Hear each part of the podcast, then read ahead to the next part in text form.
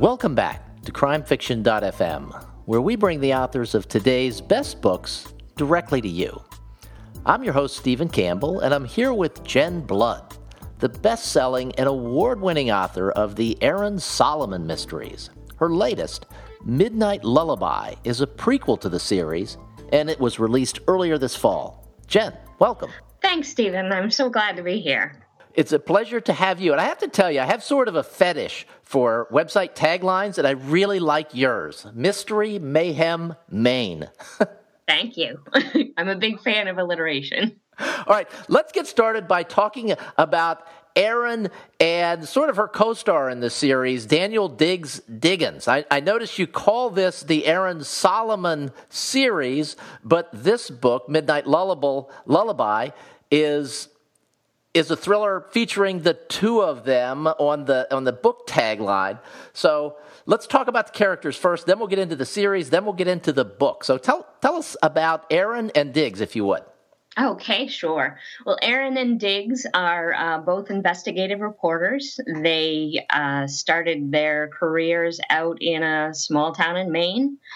Erin uh, Diggs was actually Erin's mentor when she was in high school. And so that sort of leads into a whole other thing as uh, she gets older. Mm-hmm. And essentially, that's that's the basics of, of their relationship is it starts out with the work but they've got a lot of uh, they've got a long history and a friendship and uh, they just kind of have been the support system for one another for a very long time so i really like that um, that kind of rich history between them. Mm-hmm.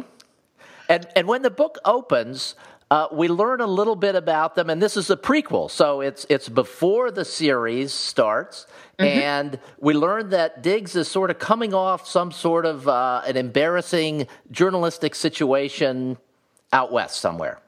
Yes, yeah. Diggs has a hard time in life. he, uh, he's he he doesn't have the, his the best taste in women. He doesn't make the best choices some sometimes. Uh, I think that makes him a more endearing character. He's kind of an anti-hero.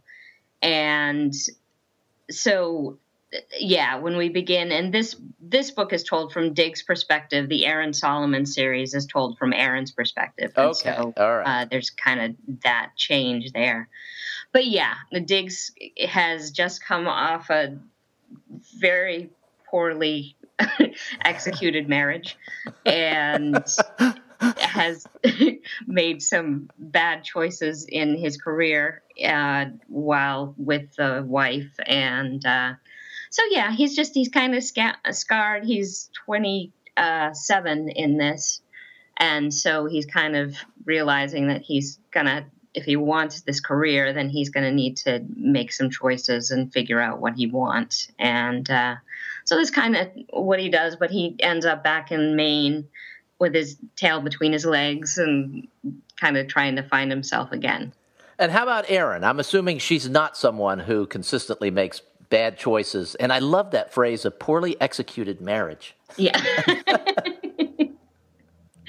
um, yeah, Erin is Erin is 19 in Midnight Lullaby, and she is in her second year at Wellesley. She's kind of an overachiever who is very clear about what she wants, and she wants a career in investigative journalism. And Diggs occasionally gets in the way because he is trying to protect protect her, and she's not super fond of that. No, but uh, but yeah, she's someone who's a very strong young female character. And so the two of them definitely butt heads, but ultimately they complement each other very well. And this series is interesting in and of itself. You it's it's a you actually refer to it as the Erin Solomon pentalogy. So yes. a, a five book series, but here's the prequel and then there are also some short stories that are scattered about and gathered together in a collection. So, what's the deal with all of this? Was this your plan from the beginning, or uh, has it just evolved because the stories were so popular? I initially I started out with uh, all the Blue Eyed Angels, which is the first Erin Solomon mystery, mm-hmm. and uh, actually started that as an undergrad in like 1999 And uh, so it took me a while to kind of figure out where I was going with it, but I did realize once I finished the final draft of it that I had actually a, a five book arc mm-hmm. in mind and completely plotted out and everything before I really realized just how insane that was. uh, so but the books the book proved to be very popular um, thankfully and the characters really took on a life of their own and so fans were very interested in where diggs and erin had kind of begun this whole journey with uh, both on their own and together mm-hmm. and i started kind of thinking about that and just basically when i was kind of trying to generate interest on the website, I would do short stories periodically about Diggs and Erin in the beginning mm-hmm. when um, when Erin was in high school and they were at uh, in the small town in Maine. And that proved to be very popular. People really wanted to learn more. And I got the idea for Midnight Lullaby and I just uh, and I realized that it was definitely Diggs' story. It wasn't an Erin story. This was this was Diggs, mm-hmm. and it just made sense to kind of go back and see the catalyst of the whole thing at that point. All right, so now's a great time to transition into the storyline for Midnight Lullaby. So, what, what can you tell us about the storyline without giving anything away? Sure. Well, basically, it revolves around the murder, uh, the ritual murder of a Sudanese refugee in uh, Portland, Maine. And it takes place in the summer of uh, 2000. And Diggs is in the process of trying to sort of reestablish himself as a journalist, as a serious journalist. And so he starts investigating this particular crime. And it kind of it pulls him into the the community of African immigrants to some extent in Portland, and also kind of there's black magic and crooked politicians and a lot of different things kind of at play mm-hmm. as the story evolves. But ultimately, at the core of it is this this um, woman who was a victim of a ritual murder in Portland. So and, and one of the things that they tell all authors, especially in the beginning, uh, probably going all the way back to when you fir- you wrote the first book of the series, is write what you know. And you are a journalist, mm-hmm. and you live in Maine. yes. so, is, is is that the way this has evolved? And this book is set in the year 2000. You started writing the uh, the first book in the series around 1999. Mm-hmm. So, uh, it I just find this interesting the way the whole thing has come together. Yeah, yeah, no, it definitely it is. I actually, when I first imagined the Erin Solomon series, or when I first wrote it, uh, Erin was a theologian. Oh. And it became it became very clear very quickly that I did not know enough to make her a theologian, and I wasn't prepared to learn quite what I needed to know. Mm-hmm. And so so once I established her as a journalist, which I knew a whole lot better, then everything really fell into place at that point. And it really, I, I, think that it's good to stretch yourself as a writer and, and to explore other things, but especially if you're doing a long running series, it makes things so much simpler if you're writing some stuff that you have uh, some kind of knowledge of.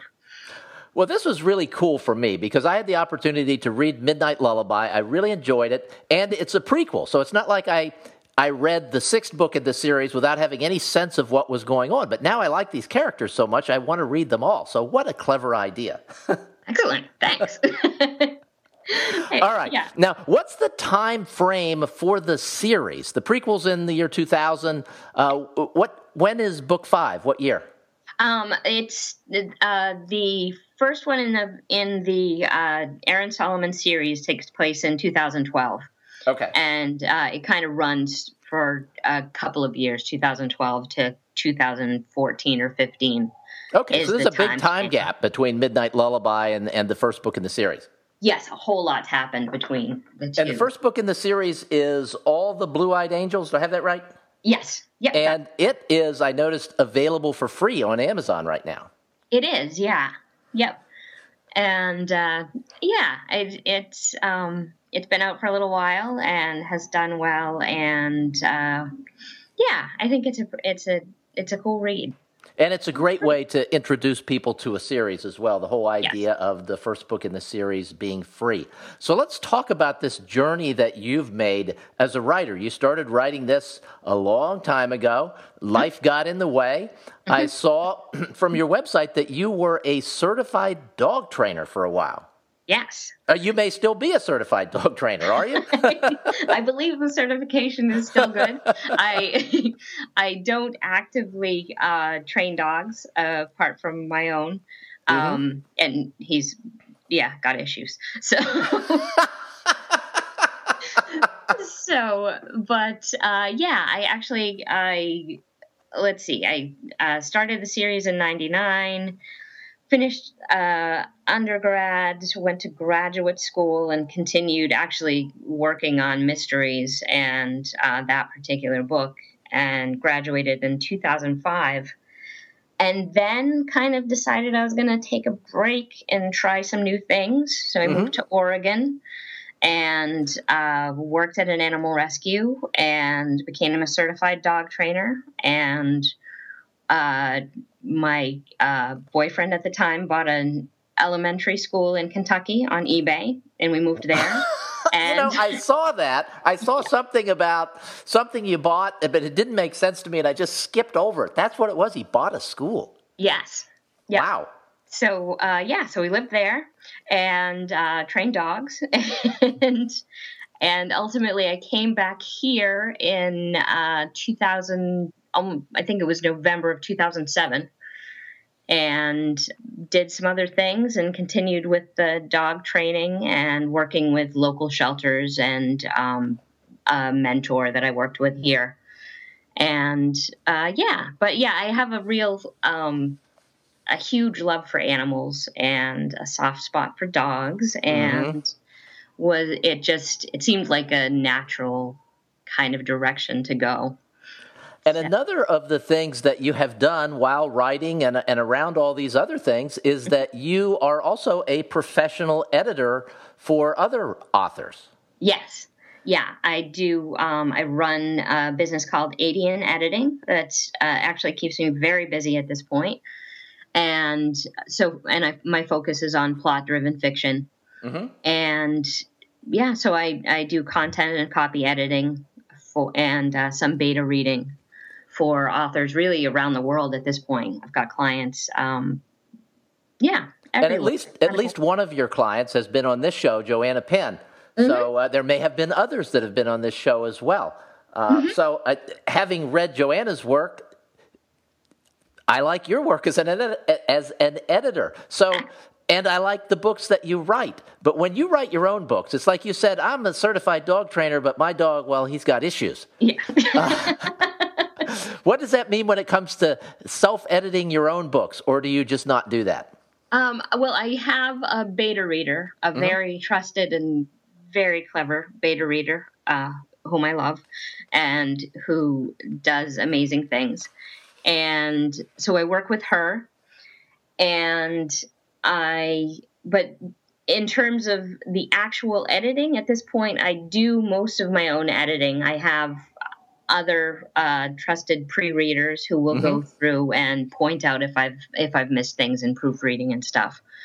But the bulk of the editing itself, I pretty much do on my own at this point. Must so. be nice to be able to do that. is it is it easier or harder to edit your own work? Um, you know, it's much harder. It's very easy to. I mean, it's not easy to edit other people's work, uh, but it's a skill that I've developed over. I've been doing it for about 15 years now. Yeah, you're not tied into things. You get the novel when it's done versus when you're working on your own work, you've been working on it from the inception. And a lot of times you've got all of those sort of different storylines swirling around at the same time. Right. But yeah when you when you're working with somebody else you get the finished product you're uh, an objective third party you can go through and um, it's a lot easier are and, you able to quiet your own mind when you're writing and just let it fly Yes, I am actually, thankfully, because uh, otherwise I would get nothing done. right. it, yeah, you really, uh, for me, it's critical to just uh, toss the editor kind of out the window for that time and just, as you said, let the words fly, really let the plot unfold the way that it needs to. Mm-hmm. And mm-hmm. um, for my own process, I find that I usually don't I do outline my work before I start, but I don't know really what the novel is ultimately going to be about until I'm about 25,000 words in.